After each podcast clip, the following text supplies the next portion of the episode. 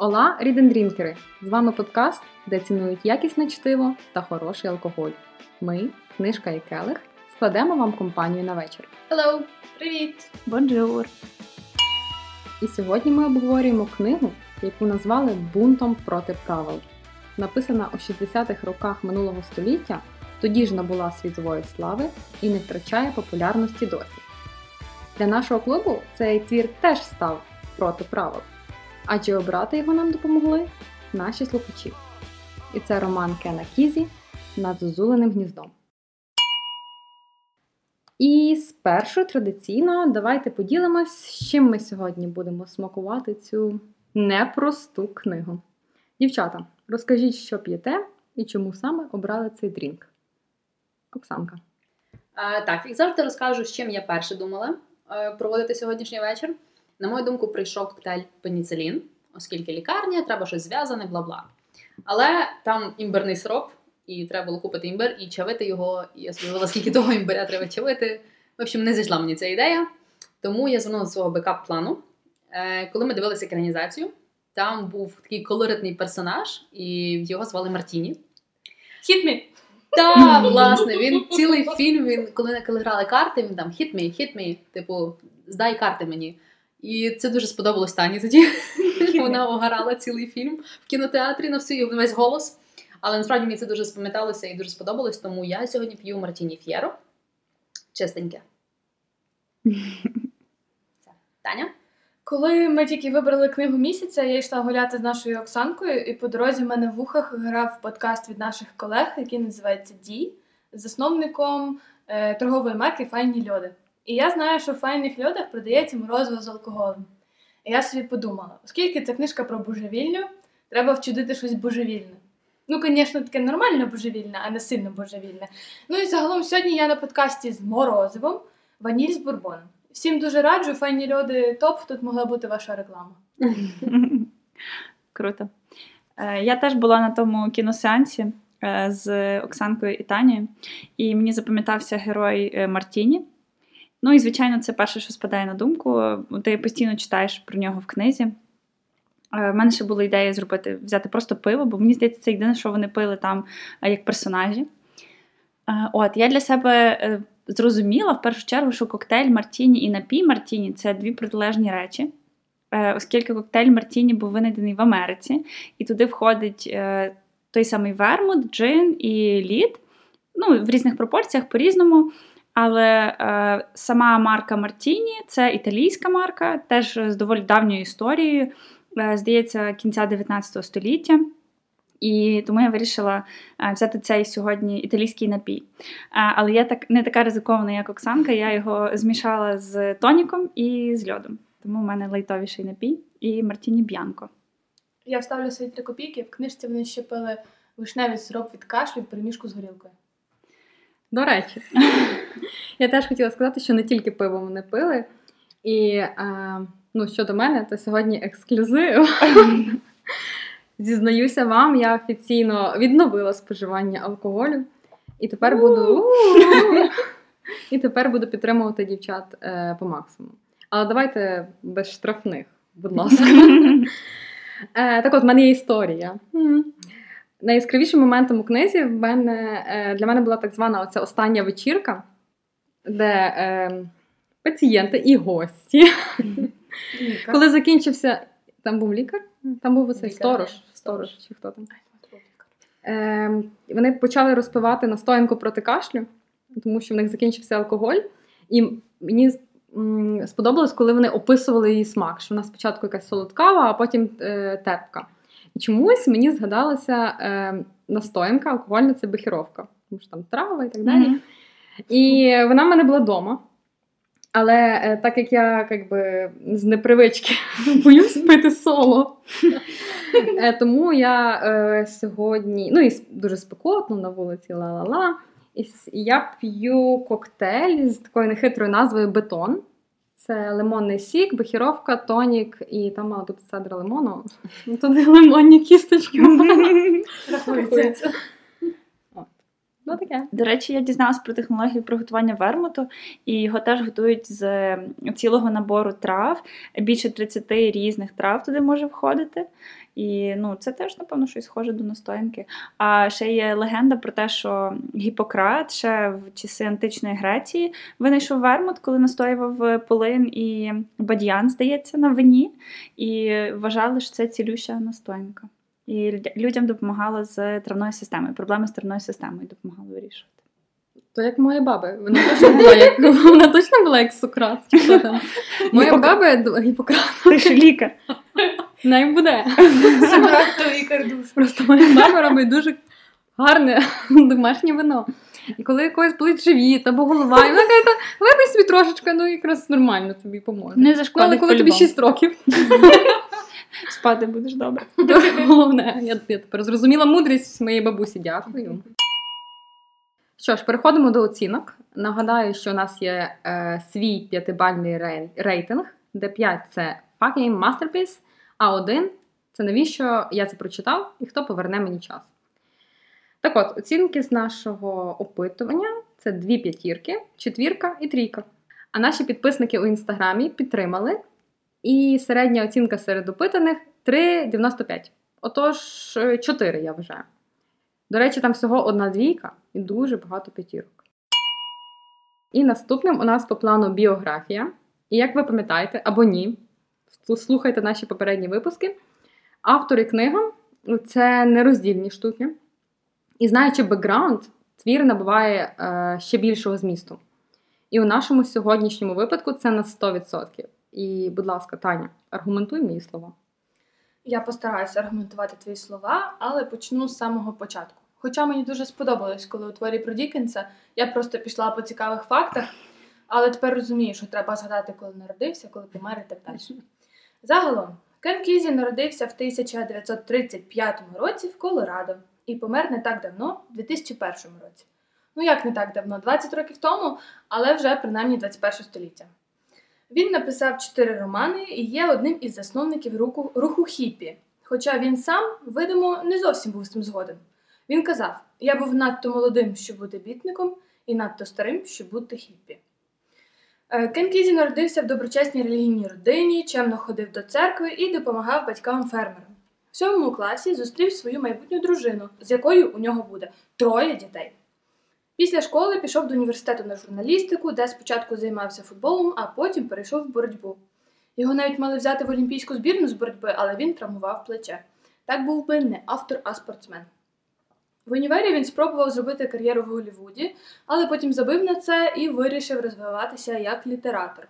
Він пішов на навчання до центру письменницької майстерності, але невдовзі цей центр побачив в Кізі, цитую, загрозу цивілізації, інтелектуалізму і тверезості. І я думаю, що they had got a point. Після універу Кізі пішов працювати в психіатричну лікарню для ветеранів Менло Парк, де брав участь у дослідженнях впливу ЛСД, кокаїну та інших психотропів на людський організм. Ці дослідження проводились напівтаємно під егідою ЦРУ і оплачувалися по 75 доларів за сеанс. Насправді купа грошей на той час. За кілька років Кізі з сім'єю, друзями і навіть коханкою об'єдналися в комуну Merry Pranksters – веселі приколісти. Головним захопленням в цій комуні були наркотики, зокрема ЛСД. Веселі приколісти. В 60-х роках приколісти з друзями влаштували мандрівку на автобусі до Нью-Йорк. Вони розмалювали автобус флюоресцентними фарбами, назвали автобус Feather, так як далі англійською, але з помилкою, принципово, і поїхали в Нью-Йорк. Перший відрізок, який вони проїхали, це було 30 метрів. Бензин кінчився. За кілька днів вони застрягли в пісках Аризони, і поки чекали на трактор, який їх витягне, організували ЛСД-паті. Згодом один з друзів Кізі проїхав пів Техасу голяка, стоячи в хвості автобуса, щоб всі водії позаду його бачили. В Новому Орлеані вони пішли купатися в Blacks Only Area, і в 70-х роках це був просто, просто зашквар. Після подорожі Кізі з другом мали переглянути і змонтувати майже 100 годин плівки, а тому збиралися щовихідних в Кізі вдома. Але ці вікенди швидко перетворювались на acid tests, тобто тестування кислот. Цю подорож було названо найбільш дивною подорожю за всю історію людства після походу аргонавтів по золоте руно і поневірянь Мойсея в пустелі. За мотивами цієї подорожі. За мотивами цієї подорожі зняли документальний фільм 2011 року, який використовує оригінальні плівки Кізі. Але на цьому Кізі не завершив. В 90-х роках він купив собі ще один автобус, назвав його також Feather, теж з помилкою. І на ньому він заїхав на івент в Apple, той самий Apple. Але як тільки працівники Apple зрозуміли, наскільки перед ними скандальна особистість, коли він почав жартувати про наркотики, вони його випхали зі сцени. Бо він приїхав туди давати лекцію. Я не знаю чого. Хайпанути. Хай подумає. В Кізі були складні стосунки не тільки з жінкою, а ще й з законом. Перший раз його арештували за зберігання марихуани, другий за участь в грандіозному та нелегальному світловому і танцювальному шоу Фестиваль польотів. Він втік до Мексики, перед тим зімітувавши самогубство, залишивши вантажівку з передсмертною запискою на краю скелі над Тихим океаном. Все як в мексиканському серіалі. Але тихо йому в Мексиці не сиділося, бо він то раптом світився на телебаченні, то збирав всіх приколістів на тусу, а відповідно мексиканська поліція ним цікавилась теж. Зловили його, коли він таємно вертався в Каліфорнію, але по дорозі заскочив на якесь телешоу. Одразу ж після шоу його перехопили на трасі, він вибіг з машини і взявся тікати, але зачепився штанами за паркан і повис.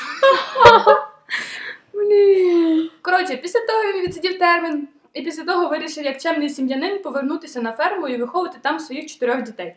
Тут ви маєте мені сказати, стоп, ти казала, в нього було троє дітей. так. Четверте були коханки, і дружина була не проти. Шведська сім'я. Да. Помер Кен Кізі від низки хвороб: діабет, інсульт, рак печінки у віці 66 років. Тому, діти мої, ви дивіться, стиль життя, як в Кена Кізі, на здоров'я добре не впливає. Кена Кізі знають завдяки одному роману, хоча взагалі він їх написав чотири. Ідея Зозулі, яку ми зараз читаємо, прийшла якраз тоді, коли він працював нічним санітаром в психіатричному госпіталі. Він ніколи не вважав, що пацієнти цієї лікарні ненормальні, а тому цей роман зовсім не про божевільних.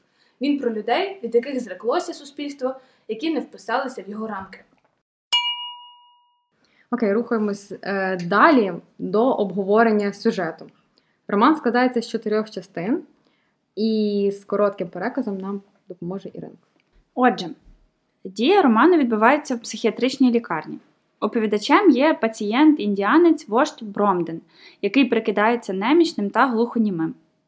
Він спостерігає за усіма закулісними подіями та має переконання, що лікарня є фабрикою так званого комбінату, зловісної системи, у якій машинерія керує свободами людей. На його думку, старша медсестра міс Рекет регулює плин часу, змушує годинник то стрімко летіти, то нескінченно тягнутися. За її розпорядженням включають туманну машину та дають хворим таблетки з електронними схемами, що допомагають контролювати їх свідомість. В одноманітне життя пацієнтів одного прекрасного дня втручається Рендл Патрік Макмерфі. Це ветеран війни та завзятий картяр, який шукає пригод, кочуючи Америкою. Через запальний характер та пристрасть до бійок він неодноразово сидів у в'язниці. Через можливі психіатричні розлади його перевели з трудової колонії у психіатричну лікарню. Макмерфі задоволений хорошими умовами у лікарні та можливістю нажитись на азартних іграх з іншими пацієнтами. Він знайомиться з рештою та одразу заявляє, що відтепер він ватажок. Проте Макмерфі аж ніяк не вписується в тоталітарну ідилію психлікарні. Він з перших днів вступає в конфлікт з владною міс Рекет та відкриває своїм товаришам очі на їх негуман... її негуманні методи, які, за його словами, принижують їх мужність. Що ви взагалі думаєте про тодішні методи е, психіатрії, лікування, і чи справді у відділенні панує демократія? Я тільки єдине, що поправлю, комбінат це він називав так не психлікарню, а уряд, Ага. який впровадив цю політику. І насправді це цей комбінат це перша причина, чому я не дуже хотіла читати цю книжку, бо воно чомусь мені створювало алюзію на Боже, як йому? На Орвела. А я не дуже люблю Орвела. Точніше, дуже не люблю Орвела. А потім, коли я зрозуміла, що комбінат тільки вождя в голові, то мене попустило, і книжка різко стала цікава. А стосовно методів, мені здається, що в принципі всі ці методи можна пхати в одне речення. Насправді на одній тій самій сторінці, коли я читала, що мене просто страшно обурило, вразило і здивувало, було два речення. Наша кампанія з психічного здоров'я принесла плоди, і більше немає поганого харчування та жорстокості. А трош- трошки нижче ці медбрати казали, потрібен вазелін, неси банку. І спочатку це говорили типу для термометра, але потім недвозначно натякали, що це зовсім не для термометра. І настільки мені не налазило на голову, що типу, немає жорстокості, але давайте його зґвалтуємо вбиральні, що я не знаю. Ну, мене, до речі, теж цей момент так дуже вразив, і я до останнього себе переконувала, що це для термометра. Я просто я відмовлялася. А перше речення книжки тебе не переконало все-таки, що це їхні А, гомосексуальні ігри. Таня, можливо, ти відкриєш в тебе є. Угу. Вони вже там. Ну а далі.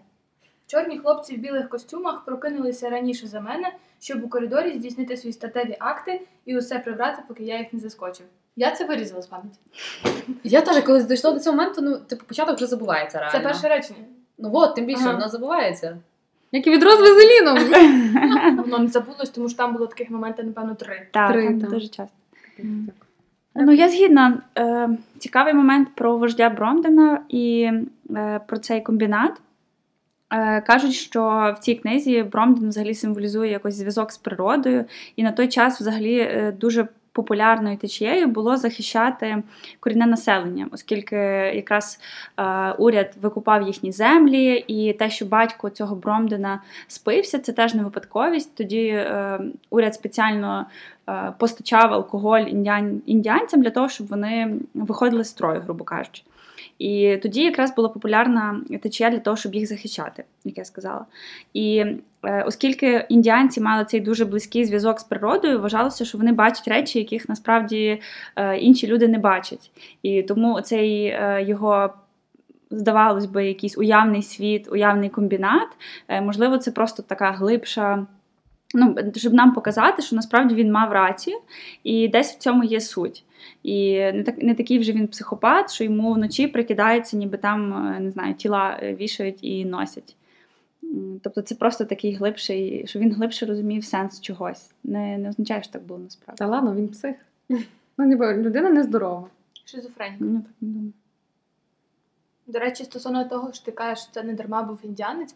Я це теж підтверджую, але я це в іншому моменті побачила. Там було речення, яке він сказав, що з нижчими за себе людьми люди поводяться як з глухонімими.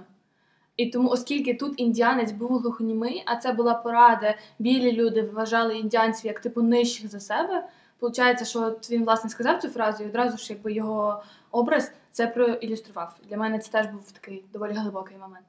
Угу. У нього була взагалі ця така здатність бачити людей великими і малими. І незважаючи на те, що він мав більше ніж 2 метри, для себе він здавався маленьким. І коли з ним надалі Макмерфі працює, то він виростає для себе. Це теж цікавий момент. Так, мені це дуже сподобалось. І тепер це все пояснюю. Так, дякую, дівчата.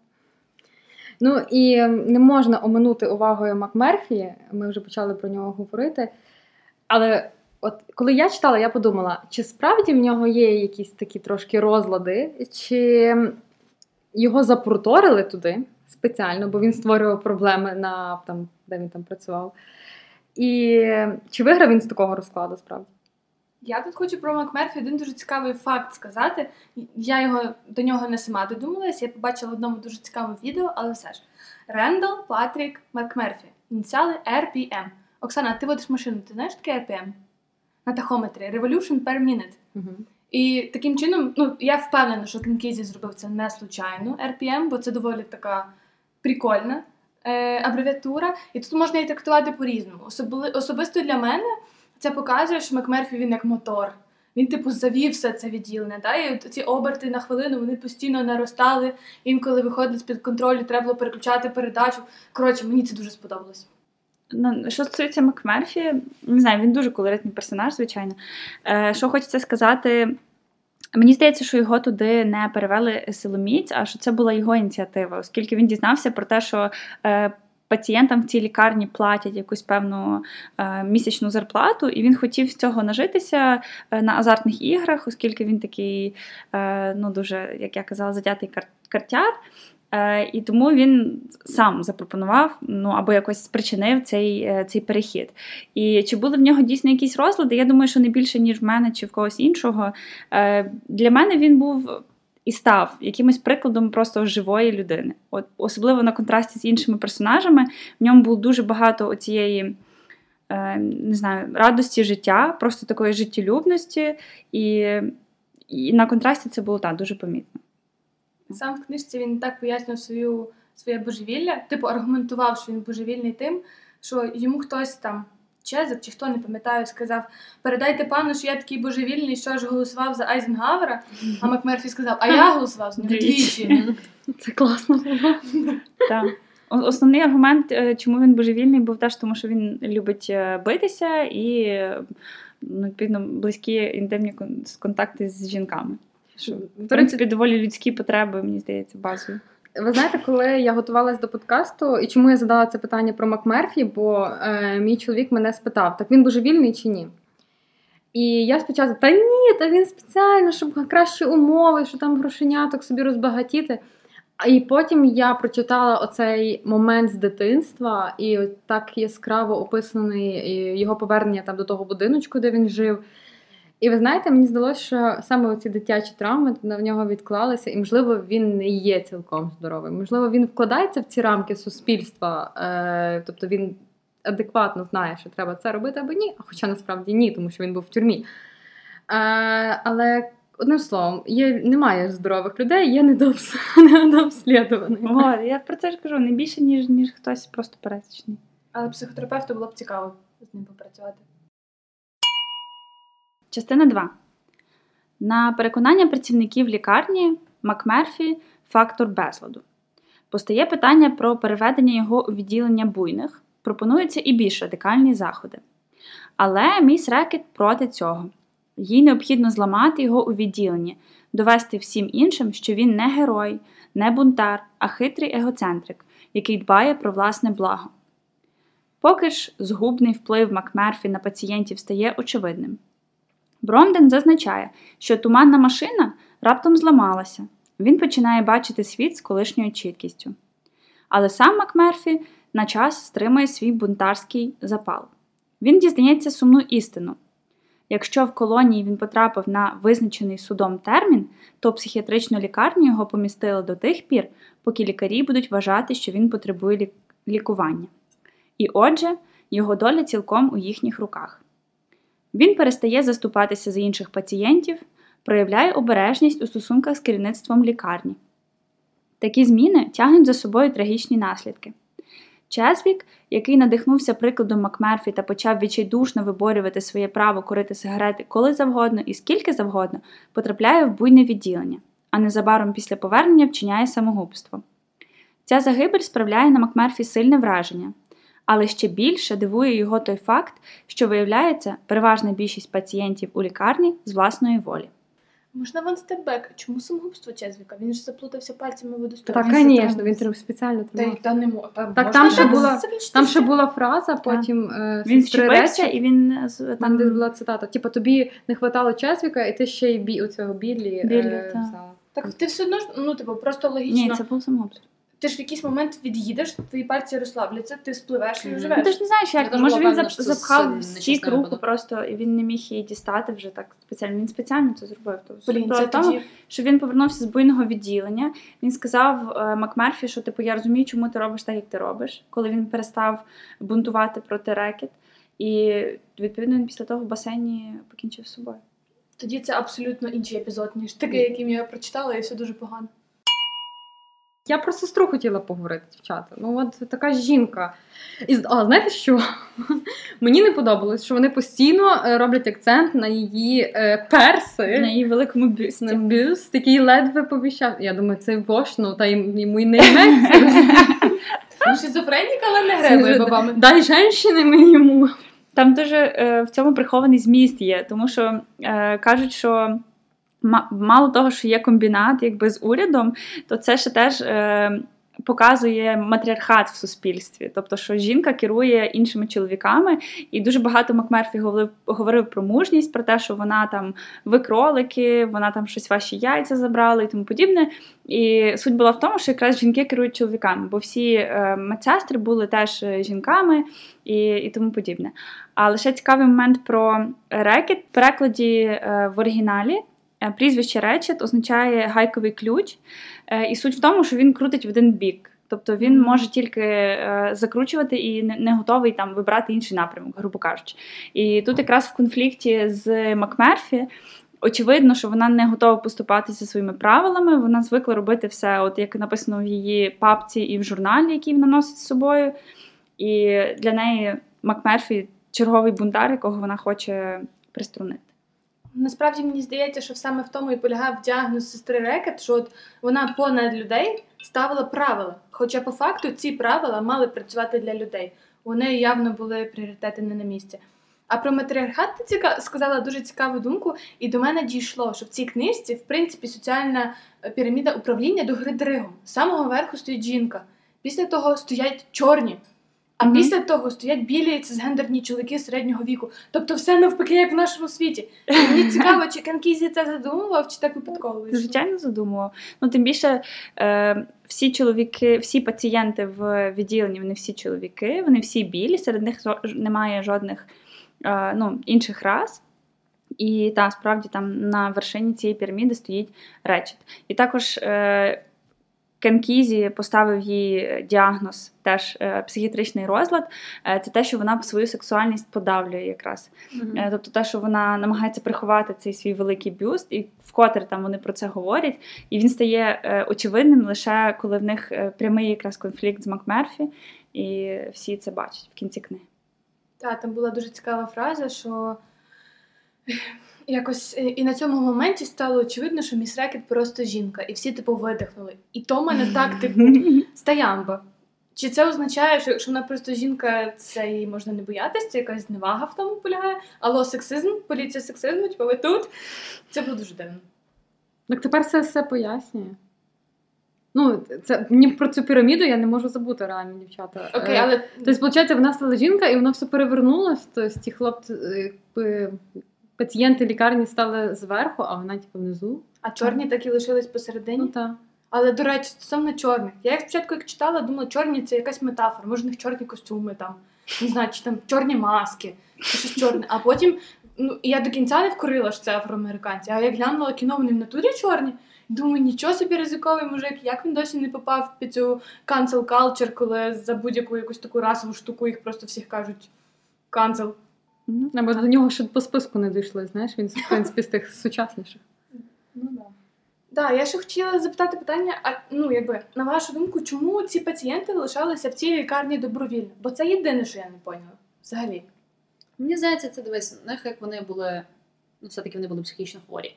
І ну, їм їх туди, їм хтось по-любому порадив туди звернутися. Тобто це верняк родичі сказали: дивися, ти нездоровий. Вони переконали, що ти нездоровий, і тобі буде краще там.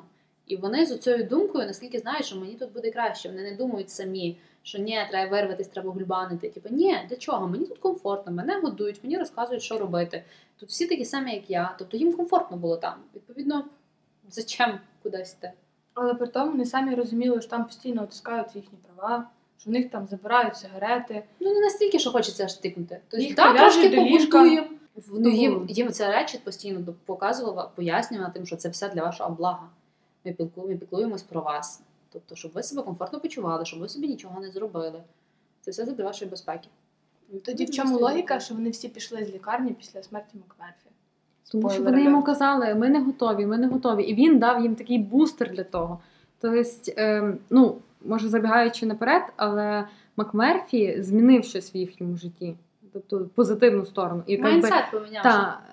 Він показав їм, яке є життя і як можна е, контактувати з людьми. І те, що ти не входиш, там була теж фраза, яку я на, на жаль не записала, але щось типу Макмерфі каже: Да, діду, я типу, дід. Я бачу, що я, я, я відчуваю тебе. Якби ти не, не псих, ти просто не вписуєшся в рамки. І ти мислиш по-іншому. Так, і, це- можливо, він дозволив їм мислити по-іншому. Ну, він їх вивів з зони комфорту, грубо кажучи. Поняв, що він їх заставив, він їх провокував постійно, підтримувати його, ламати правила, йти проти своєї сестри Речет. І вони зрозуміли, що а, блін, о, прикольно. Тобто, все колективно все вийшло, відповідно, воно їх надихнуло якось. Але я тепер подумала, що може е, в них після лікарні теж така дорога, як в Макмерфі, бо там в тюрягу. Або назад Ну, в лікарню. Я не знаю, народ. Е, Мені здається, навіть той самий Гардинг, який був одним із пацієнтів, я до кінця не розумію, який в нього був розлад. Тобто, це просто е, можливо невпевненість в собі, можливо, дійсно хтось з родичів там натякнув, тобі треба туди, або як випадки з Білі Бібітом його мама туди запроторила. Але я не до кінця зрозуміла, в чому були їхні розлади. Ну там не пояснено, до речі, ні один, Ну, мені здається, розлад. Дипів розлад там, коли в Макмерфі запідозрили, Ну, але блін, ну це комплекс, це не це не знаю, чи можна це назвати розладом. В Гардинга, мені здається, був е, тривожний розлад особистості, бо йому постійно здавалося, він тривожився, що в нього піде жінка, бо вона надто для нього красива. Та, але скільки людей живуть з таким розладом просто в реальному світі? Опять-таки, це комплекси. That's the point, чому вони там залишались добровільно. Мені здається, його жінка його просто жорстко газлайтила. І, і він через то ну, не витримав. Розумієш, є люди зі слабшою психікою, і вони такого натиску не, не витримують. І напевно, та дружина скаже, знаєш, як на курорт, так поїдь собі, підлікуйся, я поки тут всі свої справи вирішу. На кілька років. Так, Мгм. просто це, це така невпевненість собі. І, власне, е, цитата, яку сказав е, Гардинг: ми всі кролики і знаходимося тут не тому, що ми кролики, а тому, що ми не можемо звикнути до свого кролячого становища. Ну, якщо чесно, в мене основне питання, яке мене з'явилося після прочитання книги, яке я хотіла б говорити. Сестра Речет. Вона як то good or bad? Вона хороша людина, яка насправді хотіла допомогти цим людям, хотіла, ну та, звичайно, по її правилах, але яка працювала на їхню безпеку і на їхню користь. Чи це була просто соціопатка, яка відривалася на них і знайшла, в принципі, прекрасне місце для цього? Класне питання, але мені здається, що вона просто настільки слідувала своїм професійним обов'язкам, і вона мусила тих людей вилікувати будь-яким методом, ну, так як ми бачимо, ніби потім. Але коли зайшла коса на камінь з Макмерфі, тобто вона ж не намагалася його вилікувати. Так, вона відкрито говорила про те, що він е, її системі, е, гвинтик, який не пасує її системі, і якого треба усунути. Ну, почнемо з того, не факт, що він був божевільний, і вона розуміла, що він сюди втік просто в тюрмі, щоб не сидіти, а щоб бути в кращих умовах. Відповідно, вона розуміє, що прийшов якийсь чувак, ламає мені тут всю мою систему. Причому він навіть не хворий, йому його не треба лікувати. Тобто він тут просто своє задоволення. Він... Там, в принципі, божевільних по факту не було. Принаймні е, до того, як е, секс- сестра Речет не зробила з ними шокотерапію і лоботомію. Коли вони всі туди прийшли, вони всі були плюс-мінус нормальні і не вписувалися в рамки. А вже після її маніпуляцій одному здавалося, що його розпинають постійно, іншого там просто щось хапало постійно. Тому Але та Оксанка, але мені здається, що ну, її методи ем, не, лічать, а калічать. Тобто і він Макмерфі постійно це показує. Там е, було оцей момент з тими сигаретами, що Так. він постійно е, е, казав: ну, якби ви давайте нам сигарети, не забирайте їх. А вона не видавала, і через то е, нагадайте мені його прізвище. Чезвік? Чезвік, він е, по суті вона привела його до самогубства, Так. тому що вона його посадила в буйний. Вона придумала цю історію з сигаретами і не дала йому ті сигарети, коли він хотів. Угу. Тоді фолловап питання. Вона це робила просто, щоб насолоджуватися своєю владою, бо я можу, грубо кажучи. Чи ні, чи вона рахувала, що не потрібно ці сигарети, бо вони їм шкодять, і я насправді рахую, що так буде краще для вас. у нас соціопатка фанатичка. Я думаю, це теж ця п'янка влада, про те, що ти говориш, вона все-таки розуміла, що вона на них впливає. Бо оцей е, момент, коли ми дізнаємось про те, що більшість пацієнтів е, за власною волею в тому відділенні, і для мене всі ці методи е, сестри Речет стають просто безглуздими. Ну чому вона забороняє їм е, брати сигарети, якщо це частина просто їхнього права? Ну тобто вони там є. Правомірно можуть робити те, що хочуть. Тим більше дивитися телевізор, така банальна річ, наприклад, як подивитися бейсбольну гру. А в неї ці правила в голові, і вона просто відчувала, що вона має над ними владу, якою вона мусить користуватися. Найбільше для мене це проявилося в кінці, коли вона е, настільки цькувала отого Біллі Бібіта, знаючи, що вона теж тисне на нього, як вона може на нього вплинути через маму і через вчинок, який він зробив. Ми до нього ще дійдемо. Вона його вбила. Давай називати речі своїми іменами. Вона вбила Білі Бібіта. А потім передресувала це на Макмерфі і зробила йому лоботомію. Чим теж по факту вбила Макмерфі. Не вождь його вбив, а сестра Рек. Але тут виходить е, трошки нелогічним, тому що вона ніби постає як суперпрофесіонал, найкраща сестра в всій клініці. Вона там дуже довго працює, знає всі методи і так далі. І тут вона робить е, по суті дуже велику помилку, тим, що вона тригерить цього Біллі, тому що ну, мені ясно, що проблема з мамою. Мгм. Там мама його гладила і казала: Ти, ти мій хлопчик, у хлопчика. Він каже, «І мені 31, сорян. А вона каже: хіба я схожа на мати зрілого чоловіка? Та, тобто там маму лікувати треба, то там просто. І, Я собі теж це записала. І коротше, і ця е, кур, курвисько, сестра Речет, вона ще спеціально, ой, Білі, а що твоя мама скаже? І я думаю, ах, що ж Сука! так. І навіщо? І це, ви знаєте, і мені здалося, вона як це така мама, яку все задовбала. І вона тобі по больному, по больному. Ну, дивись, мені здається, по-перше, чому вона рахувалася там е, топова медсестра, того що бляха, вона вміла навести порядок. Тому що Серйозно. решта там були просто інфантильні дотики. Давайте глянемо на лікаря. Вона була такий лідершіп, може трошечки фюрер типаж, але вона робила порядок, вона давала результати. Тобто, що немає ніякої дисципліна, є, підтримується, всі в порядку, всі класно. І вона, до речі, дуже класно всі свої рішення аргументувала. Там, е, коли він попросив, наприклад, зробити тихіше радіо, яке заважало їм розмовляти між собою, то вона сказала: Ну ти ж розумієш, в нас є старші пацієнти, це все, що вони мають, це радіо. Ми ж не можемо їх позбавити цього радіо. І я така. А там, де про демократію, вона каже: давайте проголосуйте. Якщо більшість да, то окей. Він, він зробив так, що проголосували всі. і Вона сказала, як же ці овочі? У вас бракує одного голосу. Пока. А то, що ці чуваки там навіть не всі руку могли підняти, це вже зовсім інша історія. Тому я взагалі ні разу не згодна, що в неї були благі наміри. Вона просто соціопатка. Вона не зробила помилку, що вона вбила білі бібіта. Це був її намір. І ну просто треба визнати, вона зло. Зло. Як таке, так. Як і таке, згадайте, дякую. і згадайте оці е, групові зібрання. Вони ж просто полягали в тому, що ти перемиваєш кісточки одному з пацієнтів. І потім, коли приходить Макмерфі, він таке враження справжній серед них е, психо, психотерапевт, бо він починає зі всіма знайомитись, слухати їхню історію, він з ними розмовляє. І це вже не схоже на ці групові зібрання, де просто цькують там одну з ну, одного з цих пацієнтів. Переходимо до частини 3. Це найкоротша і, як на мене, найбожевільніша частина. Так. Макмерфі з новим запалом відновлює війну з старшою сестрою і в той же час вчить пацієнтів відчувати себе повноцінними членами суспільства.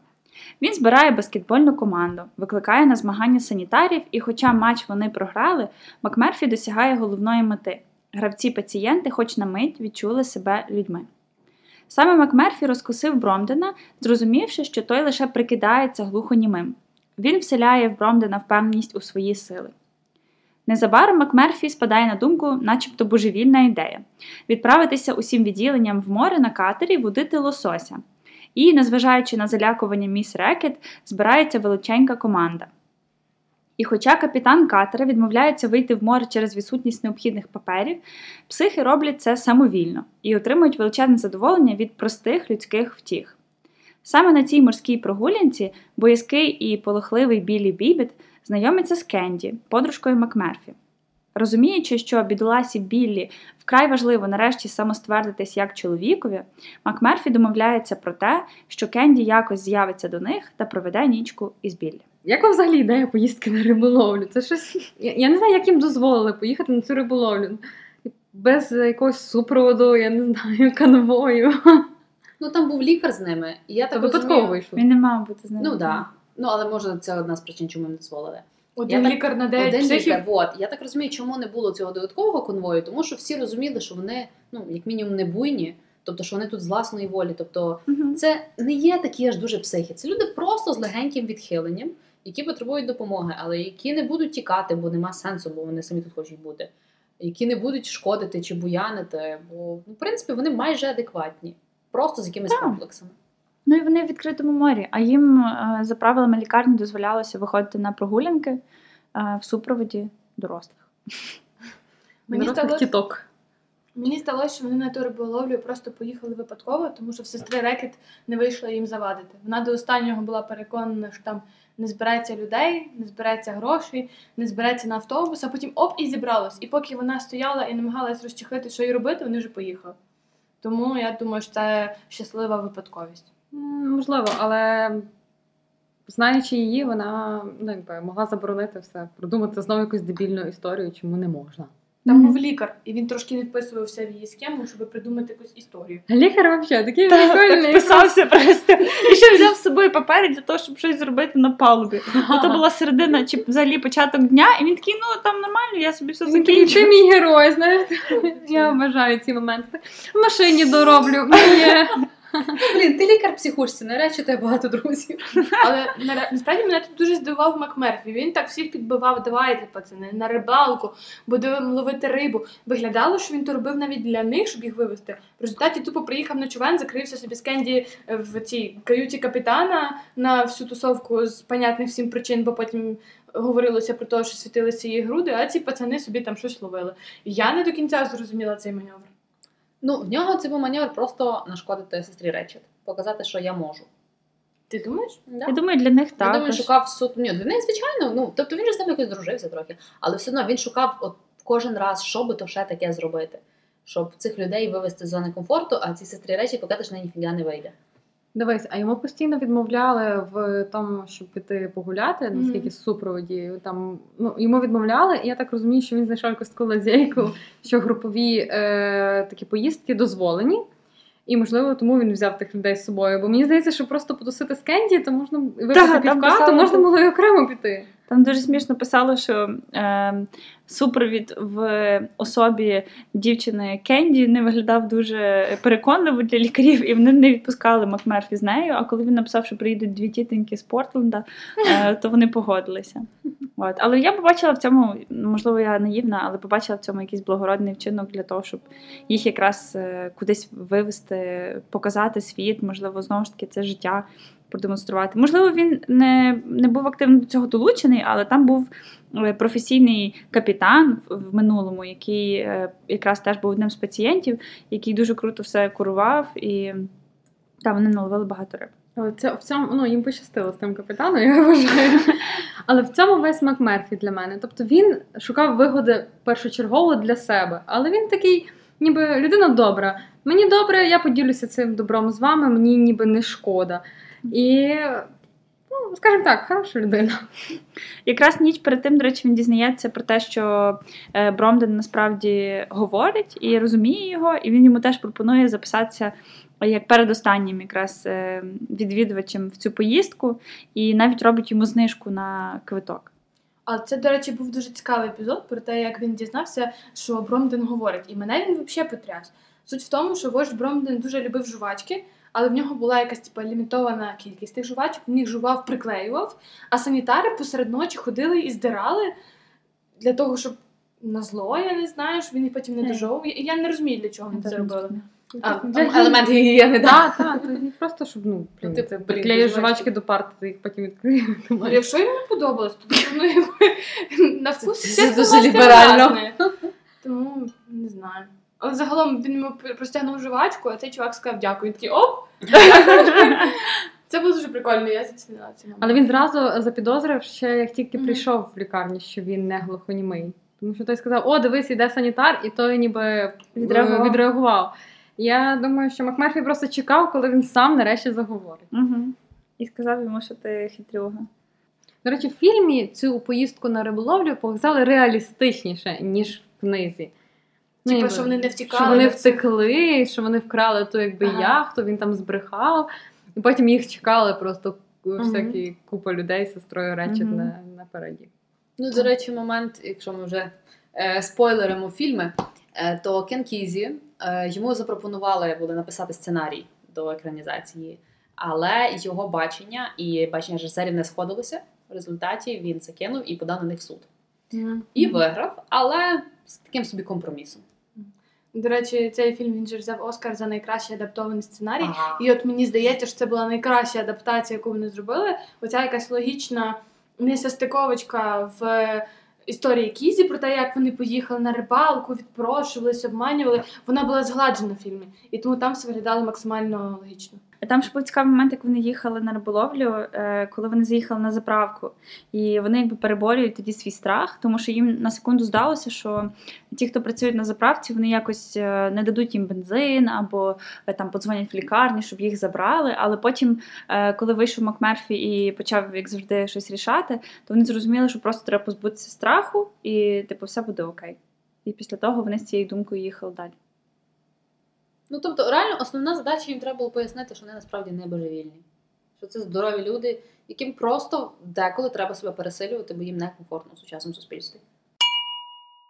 Ну що ж, переходимо до останньої четвертої частини. Після риболовлі міс Рекет усвідомлює, що втрачає авторитетну позицію та починає поширювати чутки, що Макмерфі робить добрі вчинки лише з метою фінансової наживи. Пацієнти піддаються її впливу і частково втрачають віру у свого месію, допоки не трапляється знакова подія. Коли санітари починають цькувати одного із пацієнтів, Макмерфі і Бромден вступають у криваву бійку з ними. І в результаті потрапляють у відділення для буйних, де піддаються лікуванню електрошоком. Витримавши курс шокотерапії, Макмерфі повертається у відділення та готується до відвідин Кенді, яка прихопить із собою подружку та спиртне. Під час вечірки пацієнти переконують Макмерфі тікати, щоб не стати жертвою підлих ігор старшої сестри. Але не так сталося, як гадалось. Хмільні пацієнти позасинали, а прокинулись занадто пізно, коли персонал вже прибув на ранкову зміну. Міс Рекет ледве стримує лють, коли оглядає своє відділення та помічає відсутність Білі Бібіта. Вона знаходить його в компанії Кенді та погрожує все розповісти матері Білі, нагадуючи, як важко та переживає дивацтва сина. Старша сестра торжествує, коли наляканий Білі звинувачує у всіх бідах Макмерфі. Розриваючись між страхом перед матір'ю і презирством до себе за зраду, Білі перерізає собі горло. Після чергової конфронтації з старшою сестрою Макмерфі накидається на свого заклятого ворога та намагається її задушити. Санітарам сяк так вдається відтягнути його від міс Рекет, але чаклунські чари розвіюються, і усім стає ясно, що в неї ніколи вже не буде такої влади над хворими. Поступово пацієнти або виписуються додому, або переводяться в інші відділення. Бромтон стає свідком повернення Макмерфі із повторного візиту до буйного відділення. Після лоботомії забіяка та життєлюб перетворюється на овоч. Бромден не може допустити, щоб ця людина нагадувала про те, що трапляється з тими, хто йде наперекір владі. Він душить його подушкою, а потім тікає з лікарні. Тепер уже ніщо не зможе перегордити йому шлях до свободи. Так, кінець сумний. Досить. Сумний і, вибачте, супер тупий. Ну як проспати? Окей, тебе ну, це? come on! Ну реально, це, це ну тобто такий шанс. Ти все зафакапив, ти розумієш, що тобі ну просто тобі смерть після того, якщо ти не звалиш звідси. І ти проспав. Якщо ти перший раз за півроку бухав як конь, то я думаю, що організм сам замість тебе вирішив, коли йому прокинутися. Ні, так, але ти не лягаєш. Тут не то, що понятно, що ти не очікуєш, якийсь будильник тебе внутрішній збудить, але ти не лягаєш спати, ти зразу тікаєш чим швидше звідти. Може, вони якось тоді поклалися один на одного, щось там. Ти Це мене збудеш, я тебе Це збуду. його безпечність. Він завжди не париться про наслідки, типу, живе сьогоднішнім днем і він не напрягається. От, і У мене- У мене не було враження, що він хотів втекти in the first place. У мене було враження, він розумів, що якщо він втече, то він кине цих пацієнтів під такий автобус, з-під якого вони просто не вилізуть. А він з ними лишився, тому що, як сказала Іринка, він в якомусь плані був месія для них. Тому я думаю, що лишитись то був його, може, не до кінця свідомий, але вибір. Ну, Я, б якщо казала, чесно, я, він- я за Оксану чи не Мені здається, що він їх би лишив кинув під автобус. Перше, він їх вивів вже з тої зони комфорту. Він пояснив, як можна жити інакше, і він побачив ці зміни. Що вони почали самі вже щось трошки бунтувати, самі щось вимагати. Тобто вони вже почали себе більше поводити як люди, не як божевільні. І мені здається, як як то моє діло тут зроблено, можна тепер свалити і пожити в своє задоволення. Бо він розумів, що він ще скоро звідти не вийде завдяки сестрі Рейчет. Так, можливо, це була така помилка дурнувата, яку Ну, важко це, це супер тупо. Що робить цю книжку ще крутішою, тому що тоді вона стає такою приземленою, що тут просто стається така дебільна помилка. Дебільна помилка, ну проспав. Е, Не можу згадати про свій ага-момент, коли я читала, як він був на шокотерапії, і йому намазали мазю е, скроні, і він сказав про те, що це помазання, чи буде терновий вінок. І після того йому натягнули ці навушники, і я зрозуміла, що він дійсно як алюзія на Христа, тому що він, по суті, пожертвував своїм життям для того, щоб врятувати інших. І, можливо, він не є Христос якби в своїй е, ідеальній, в ідеальному прояві, оскільки та він там е, б'ється, пиячить і грає в карти. Але на той час, навіть е, в якомусь іншому паралельному творі, по-моєму, там Альберта Кам'ю, е, прозвучала така фраза, що це Христос, на якого ми заслужили. І на той час це мені здається теж Христос, на якого вони заслужили. І мене мене просто як мурашки по тілу пішли, коли це зрозуміла, що вони е, що Канкізі таке зробив.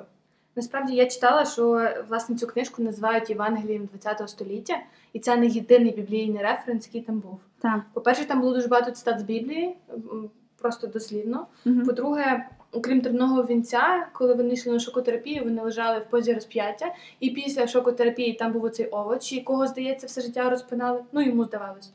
Крім того, тут були такі метафори, як оця поїздка на океан, вона була як хрещення. Тому що вони звідти там вернулися не такими, якими туди пішли, і це власне їх як охрестили.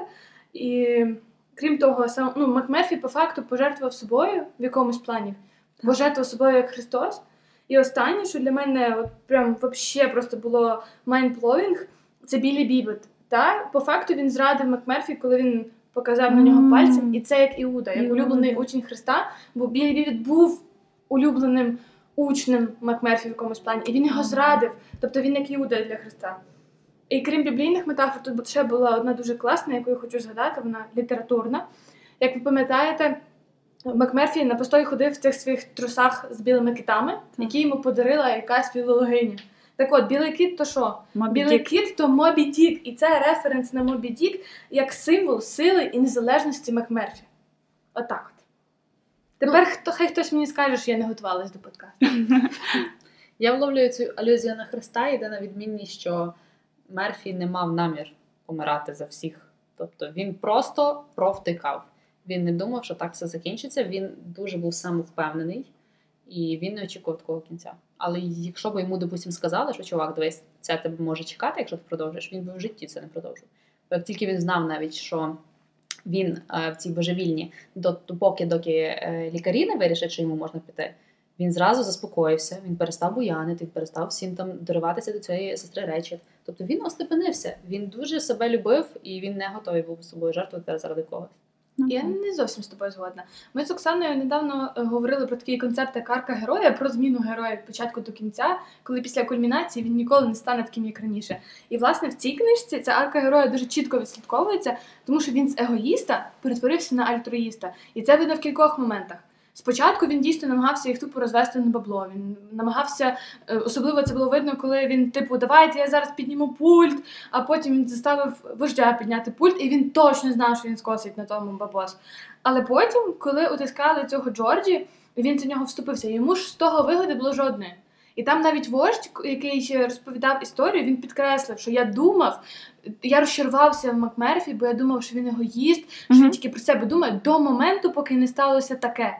І далі пішла, пішов цей опис ситуації. Тому я думаю, що він помер від альтруїзму, а не від тупої помилки. І тому мені здається, що це не зовсім був його свідомий вибір лишитися в лікарні. Ну, дивись, я згідна, що в нього людяність з'явилася. Бо, звичайно, коли ти живеш в колективі, який би ти не був, ти прив'язуєшся до цих людей, і в тебе з'являється людяність, і до них якесь там співчуття, і дружність, бла-бла. Альтруїзм, на мою думку, засильно сказано. Час наших висновків і розкриття оцінок. Хто почне? Давайте я почну. Я сьогодні багато говорю і буду говорити ще більше. Давай. Перед записом е, подкасту мені дуже бракувало оцінки 4,5. Того, що це не 4, але це що здавалось мені не 5, і 4,5 було б ідеально. А після нашого подкасту я вирішила, що це супер-мега тверде 5. Того, що, блін, ми ще жодну книжку так цікаво не обговорювали, так не спорили, не хайлайтили, так багато якихось питань, дилем, е, метафор і так далі. І, і вона дуже цікава. Вона дуже важко читалася спочатку, але до кінця я б її перечитувала, перечитувала і перечитувала. Тому це шедевр. Окей, я підтримую, оскільки та е, друга п'ятірка була моя.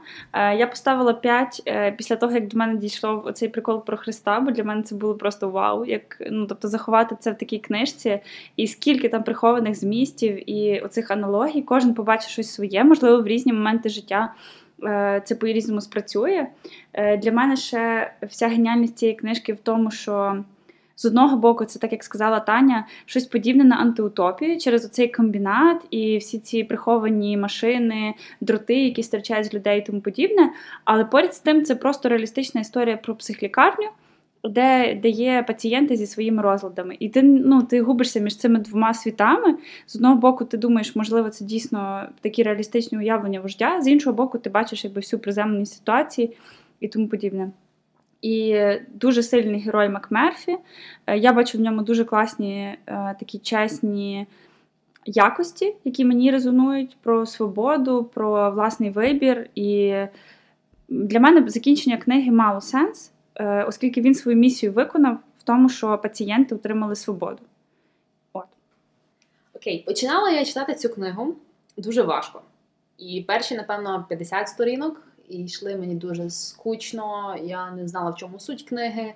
Тобто постійно розказується про лікарню, по цих божевільних, е, як в них життя проходить, і, типу, якби в чому сок? От було власне питання. Допоки не з'явився цей Макмерфі, і власне не з'явилася оця їхня. Е, коли не побилися об заклад, що Мерфі зможе довести цю сестру речі там до білого коління, е, тоді стало цікаво, бо якийсь азарт з'явився читати книжку. І реально після того я її просто там на одному подиху прочитала і дуже задоволена. Скажу чесно, мені так само не вистачало оцінки 4,5. Я дуже довго вагалася між 4 і 5. Е, бо для мене це не 5, якщо чесно, тому що я замітила за собою, що 5 для мене це книга, яка ну або просто тебе рве на емоції, такі, що ти там за собою не замічаєш, навіть є, коли вона закінчиться. Або вона піднімає якісь такі дуже-дуже соціальні питання, як от у випадку з бити пересмішника. От. Або, наприклад, Бредбері, 450 разів по Франгейту. Тобто це якісь такі питання не знаю, мудрого вибору суспільства. От мені якісь такі е, резонують з п'ятіркою. Але не спорю, і Дженейр теж в мене пішла по п'ять. Ну, класно. Так, вона крута, там емоції, любові, всі діла, і пожари, і все, що не хочеш. Ну, але це мені на 5 не дотягнуло. Було б 4,5, я б обов'язково поставила таку оцінку, але зараз поставила 4, і я рахую, що це дуже достойна оцінка для цієї книги, тому що це все-таки рекомендую почитати. Це класна книга. Ти говориш як Оксани в академії. Чотири це дуже достойна оцінка. Так, ой, дівчата, я міняю свою оцінку, я скажу зразу. Слава я поставила, Богу, я вже перестала вірити. В общем, я не знаю, я, я взагалі не вірю, що я її читала. Я тут просто сиджу, офігіваю. Якісь піраміди, блін, скриті референси, та йобань. Скажи, я себе теж такою тупою відчула. Мені я просто книжку пролистала. Так от, в мене так само. Ну, я, коротше, почну з передмови. Почитала я е, в інстаграмі в Дубілета такий якийсь принцип, який він назвав ліфтовий тест.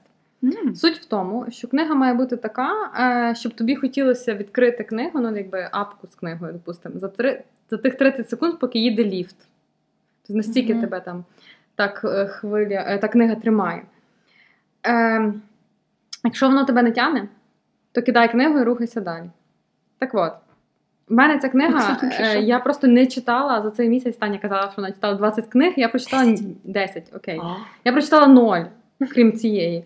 Тому що я не могла взяти іншу книгу почитати, тому що я мушу дочитати цю, а цю я взагалі не хочу читати. Так я почала вже блогерів, блін, пости читати в інстаграмі, лиш би не читати цього Кена Кізі. Але я дуже рада, що я не дотрималась цієї його е, поради, тесту, і все-таки, бо останні 20% книги мені дуже жвавенько пішли. Я їх прочитала просто отак сіла. Ну, по-перше, я сказала, я її мушу дочитати, бо якби то вже запис завтра. Ну, не завтра. Ем, скажу, книга має місце бути. Ну, ніби. І я її обов'язково перечитаю ще раз. Тобто це 4, це не 5 взагалі.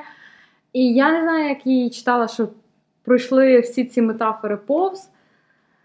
Е, можливо, я спеціально якось блокувала себе, але мені було читати складно. Тому що Кен Кізі відкриває цю завісу людей з якимись відхиленнями, і він показує це якось так весело. А в наших реаліях це ніхрена не весело, це дуже і дуже сумно. І мене такі люди лякають. Я дуже боюсь. Мене я читала книжку, як Таня про павуків би читала книжку. Mm-hmm. Чому не знаю?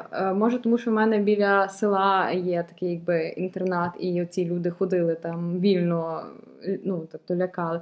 Чи можливо в мене є якась фобія? Я вже почала задумувати, що я боюся зійти з розуму і бути там якимось тягарем суспільства і сім'ї. Але мені було якось ну так важко. І е, я поставила три. Так от, типу, з переляку, коротше. Але зараз я міняю на 4, і я думаю, що я її перечитаю, особливо після перегляду фільму. Я би її ще раз перечитала. Одна остання ремарка з приводу того, що це складна книжка. Я би перекладачу реально пляшку поставила. Бо я пробувала читати англійською, і я ніби добре знаю англійську, але там настільки важко сприймати. Просто він структуру речень, порядок слів, він просто запхав в дупу і сказав нафіг. Йода? Та, Майстер та Йода. я, я не знаю, що це було. Це був Кенкі, це, це йода з Кенкізі з е, косплеїв, а не навпаки. То просто ці. е, Я слухала про бітників, ну вони ж бунтарі, типу, їм ж не можна написати нормальну книжку.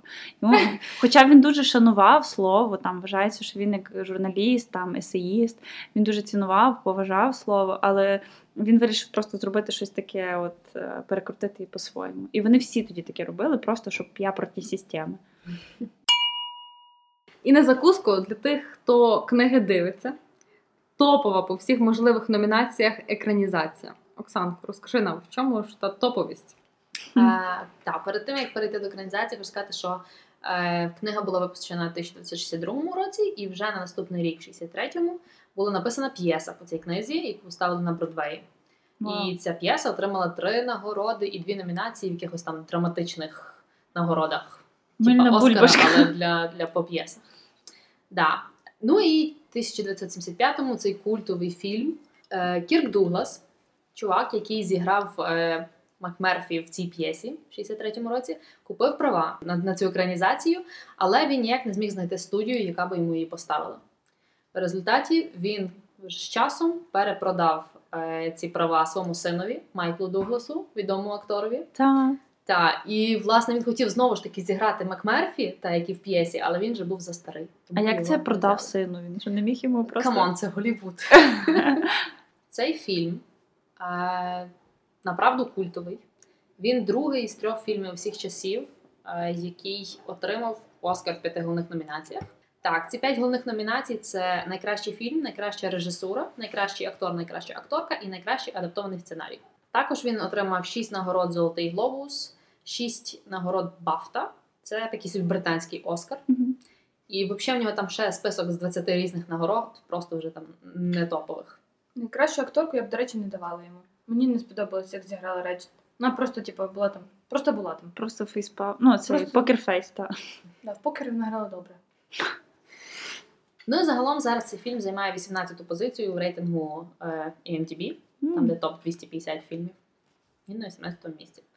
Так, що цікавий момент, що знімався він в психіатричній лікарні в штаті Орегон, де в принципі відбуваються події книги. Мгм. Так, е, топові зірки, які там зіграли роль, це звичайно Джек Ніколсон, це МакМерфі. Що саме круто, Денні Девіто зіграв роль Мартіні. І він там такий юний. Причому що цікаво, що він також е, грав роль Мартіні в цій п'єсі 63-му Блін, році. я не впізнала його, ти віриш? Бо він там, це, це його початок, це його перші ролі. Не Я сама не впізнала. Ну, типу, дивлюсь, чувак, капець, похожий на Денні Девіто. Та ні. Я теж прийшла в Несту і казала, там був такий класний актор, на Дані Девіто похожий, але не він. А потім така Дані Девіто, фак. Да, Круто. власне. От я теж дуже мене тоді надихнув, тому я власне сьогодні пила Мартіні. Е, і ще Крістофер Ллойд, який зіграв роль Макса Тебера. Е, чувак, якого ми знаємо за трилогією Назад у Майбутнє. зіграв роль Дока. Але там він теж старий, а в над гніздом Зозулі ти спершу такий дисонанс, він дуже молодий, Дуже ти його та, да. не впізнаєш. Так. Ні, ну я його пізнала зразу, але якось так. Де твоя сивина? Де твоє це, Мудрість це, гніздо на голові біле? Над яким прилітало зозуля.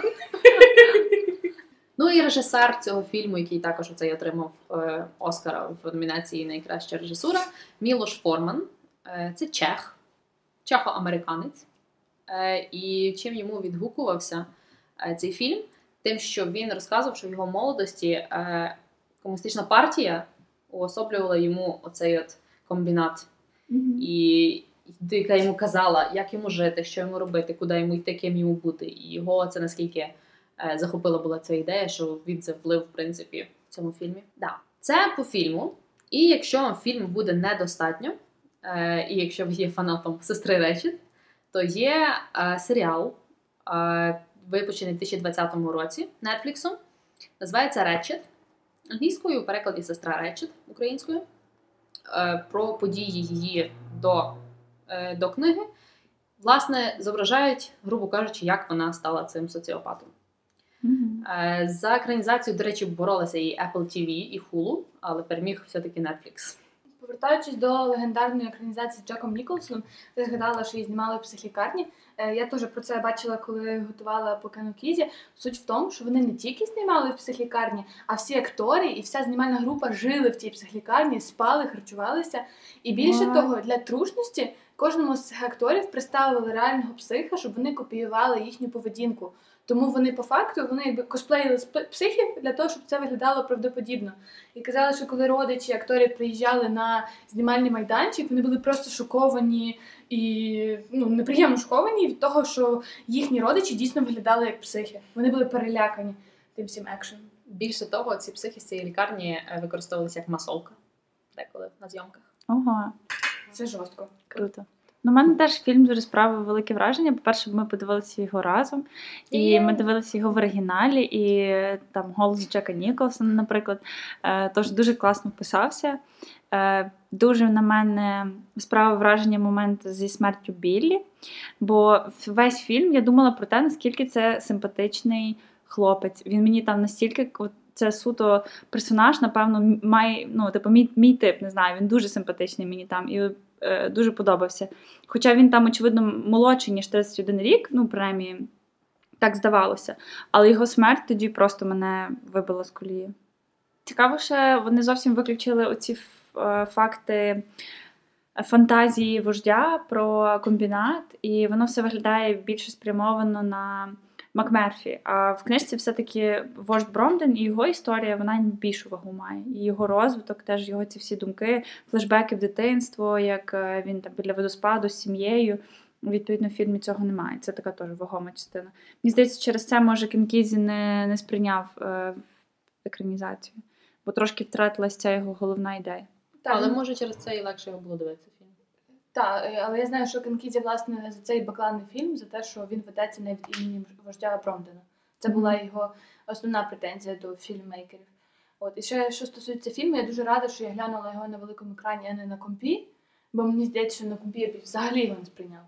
Я б не почула якихось тих дрібних моментів, не вловила ту авієнну місцями музику. Я б десь там сиділа в телефоні і взагалі прошляпала якийсь момент. А в кіно ти міг поринути і реально вкурити, в чому ціль того фільму якогось 75-го року, так? Так. І зарядити сміхом весь кінозал. Hit me! Це було смішно! Так, це було дуже смішно. I cannot hit you. Hit me!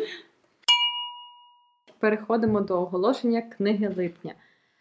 Та-дам! Літо у розпаді, і після такої контроверсійної книги хочеться чогось легкого і веселого. Це книга Троє у човні, якщо не рахувати собаки. І повість Джерома Клапки Джерома про трьох нерозлучних друзів смішить людей вже понад 200 років. Компанія вирішує відпочити від міської метушні, але як незабаром з'ясовується, все не так просто. Будь-яка дрібниця може стати причиною кумедних пригод. А коли в човні, е, окрім трьох завзятих джентльменів, присутній ще й вкрай енергійний фокстер'єр, веселощі гарантовано. Читайте з нами, обговорюйте у нашому телеграмі та інстаграмі. І не забудьте захопити дрінк!